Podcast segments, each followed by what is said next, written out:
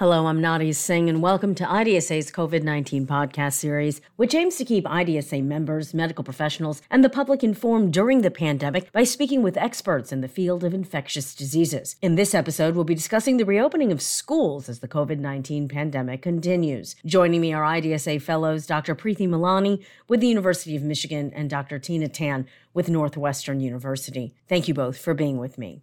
Dr. Tan, let's start with you. Is the data currently available on transmission, spread, and vaccine distribution enough to justify reopening schools for in-person learning? And what do we know now that we didn't know 6 months ago? We now have much more data regarding how to safely reopen schools than we did 6 months ago. Over this last year, we've learned that when appropriate mitigation protocols are in place, the school environment itself does not seem to serve as a super spreading environment, and in-person learning in schools has not been associated with substantial community transmission. When you look at outbreaks that have occurred in the school setting, they really seem to be linked to exposure of individuals in the community setting, or they've occurred in schools which did not have protective mitigation protocols in place. What we do know is that conditions and factors that continue to need to be in place in order to safely reopen schools include many things that have been constantly talked about, which is you need to have low transmission rates in the community, because we know that if community transmission is high, then students and staff are more likely to come to the school setting when they're infectious, and then they can spread COVID-19 more easily in the schools. You have to have universal mask wearing for teachers, students, and staff. We continue to need to practice appropriate physical distancing. So desks should be at least 3 feet apart and facing in the same direction. You have to have good hand hygiene, which remains incredibly important. And schools should really consider cohorting their teachers and their students into smaller groups if possible, with the students actually staying at their desk and the teachers changing classrooms. They should be using outdoor spaces whenever possible, and they should have protocols in place if someone becomes ill or tests positive for COVID-19. And one thing that is extremely important is that schools should have the flexibility to go back to a hybrid or an all-virtual learning environment if there's a surge of COVID-19 disease in the community. So we know that now all these protective protocols need to remain in place and are essential in order for us to provide a safe environment for teachers and students to learn in person. Excellent points, Dr. Tan. Thank you. Dr. Malani, turning to you now. As vaccination numbers rise and schools continue to reopen across the country, what special considerations, we heard Dr. Tan mention some of them, should school leadership keep in mind when it comes to classroom learning activities and particularly athletics? Schools reflect the community, and all the things that we know work in the community have to be done in the schools to make it safe as possible. But the idea that schools are going to be zero risk is also not realistic, especially when there is transmission in the community. Vaccination is a really good news story, and I'm really pleased that in many states, including my home state, Michigan, teachers were prioritized for vaccination. And hopefully at this point in most states, that is the case, although it varies. Although vaccination is not essential for getting back safely, and we've learned that, it really is another important layer, and especially because we're seeing some surges of activity, particularly in younger adults and kids right now. And so anything we can do to encourage safe return should also include vaccination. So getting good information to teachers and staff and working with the local health department. And again, this is K through 12. Higher education is a little bit different in terms of risk. But I just think about with athletics and co-curricular, it's a lot easier to manage things in the classroom because people are sort of in place. It requires more effort to get some of those other activities going, but it can be done. It is hard to socially distance in some settings, so there's additional consideration and additional layers, but this is also an important aspect of well-being for students. And again, I think it can't be safer than the community. You do have to be flexible. You can mitigate, but you can't eliminate risks. And it's very disappointing when something gets canceled, but that's the kind of outlook we have to have. Staying with you, Dr. Malani, what would you say are the most important considerations as students and teachers gear up for full-time in-person learning? Is there more that can be done on the testing or public health fronts to curb the spread during this very important time? In the community, I hope we can start to curb the spread, because at least my state, Michigan, is unfortunately going in the wrong direction. And schools reflect the community, so it is important to kind of hang on for a couple more months till we get more of the population vaccinated. But when I think back to a year ago, we really didn't know how to get back. And even last fall, this was difficult. And some schools went back and others stayed remote. But we do know now that classrooms can be open safely, and that all of this is a balancing act of the benefits. You know, returning to face-to-face learning brings incredible benefits also. And if we can use public health guidance to really keep risk acceptable, particularly for vulnerable individuals, which in this case is going to be teachers and staff, as well as students who have health conditions and their families. All of it just needs to be flexible. But you know, the testing front is something that is interesting, because not all K-12 schools can have access to testing, although I would say it adds a layer, it can improve confidence. But just like vaccinations, it's not essential. And frankly, it's just not feasible. We are learning how to use it in a way that's effective. And co-curricular is one of those spaces, like athletics, for example. IDSA and the CDC present the COVID-19 Real-Time Learning Network, timely COVID-19 information curated by clinicians for clinicians. Be the first to know. Visit IDSA's COVID-19 Real-Time Learning Network for the latest COVID-19 resources for the frontline healthcare community. Go to COVID19LearningNetwork.org.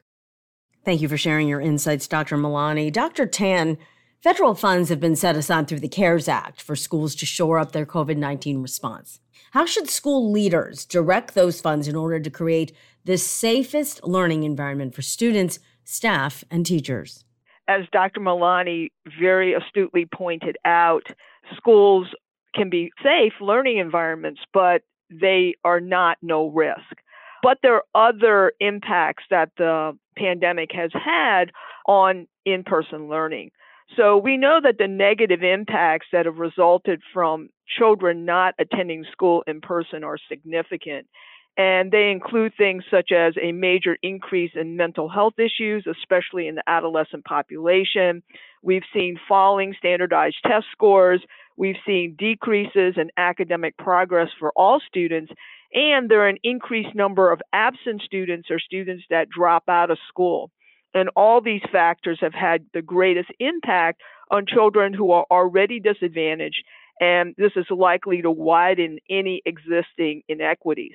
So when you think about what schools should do and where they should direct the federal funds that they are going to receive, there are several different things that they should think about. One is that they should direct the funds through academic enrichment programs to counter the decrease in academic progress that has been noted. They should establish mental health services to help with the significant increase in anxiety and depression that is being seen in all different age groups. They need to expand the nutrition programs, since an increasing number of students may rely on these food programs to actually get their meals for the day. They should make improvements in school buses and other means of transportation for students in order to make them a more safe environment for these students to be transported in. They should make further improvements in the school environment to make it even safer. And they should implement programs aimed at helping children from disadvantaged communities, so that things such as school supply and other types of equipment like laptop and internet access are available.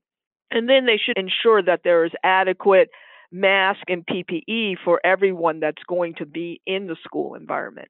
These are some ways that the federal funds can be used appropriately. Thank you, Dr. Tan. This next question I'd like to direct to both of you. Dr. Malani, I'll start with you. Do the current guidelines for safe school reopening cover the most important safety measures? What's working, and what areas could stand to be shored up? Guidelines are helpful, but guidelines are not absolutes, and different communities have different needs. I feel that decisions really shouldn't have to be all or nothing. There should be some leeway for communities who maybe, reopening is not at high risk because the community looks different you know, so schools need to have flexibility in that way, and they all need to, of course, stay nimble and work together, especially with local public health, to safely reopen schools. And you know, I want to just emphasize that a single case or even a cluster of cases doesn't mean that reopening was a failure. And you know, unfortunately, sometimes it gets portrayed that way, that, oh, you know, within a few days the school had to be shut down. And again, some of that is going to have to occur. In terms of the guidance and where we're going, cases are not occurring in the classroom, they're occurring outside of school. The schools are going to have cases. A lot of times it's reiterating the need to be careful. I think especially right now, some folks have gotten tired of mitigation and, you know, the gatherings are happening. But you know, for me, what I want to know are some specifics around distancing. And I know that some of that is coming forth, the 3 feet versus 6 feet. I also want to know, and maybe have the power of a guideline behind me, around vaccination of staff. And, you know, hopefully this is going to be, the uptake is going to be excellent, but it's very helpful to have guidance on what that means. If you have a very highly vaccinated community, does that look different than a community where uptake maybe isn't as good?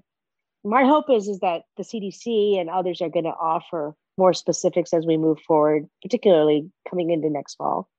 Areas that could be improved more right now is testing to identify individuals with infection, and then contact tracing of persons that were potentially exposed, as well as, you know, the question about the need for teachers and staff to be vaccinated and what level of vaccination is needed in order to add additional layers of COVID-19 protection in the school environment.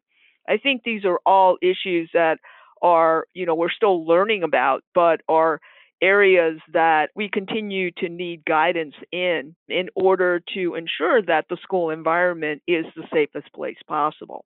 Thank you both. Dr. Tan, I'll stick with you. And it's a question that keeps coming up consistently, and it's around the vaccination rollout plan for those under 16. When can we expect to see widespread vaccination initiatives for this population?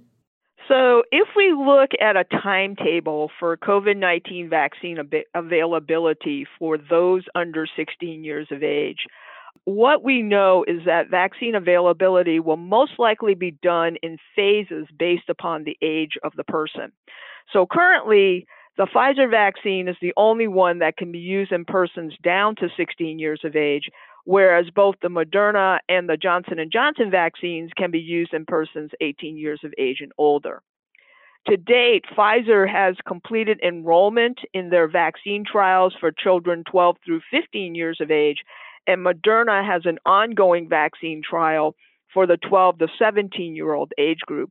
And it's expected that findings from these trials may be available by the end of the spring or in early summer. And the hope is that vaccination for this age group may be available at the start of the school year in the fall of 2021. Now, Johnson & Johnson has just started their vaccine trials in the 12 to less than 18-year-old age group. So the results from that vaccine trial are probably not going to be available for a while. Vaccine trials for infants and children under 12 years of age have started, with more getting set to start by the end of the spring or in early summer. And results from these trials will not be available until probably the end of 2021 or the start of 2022.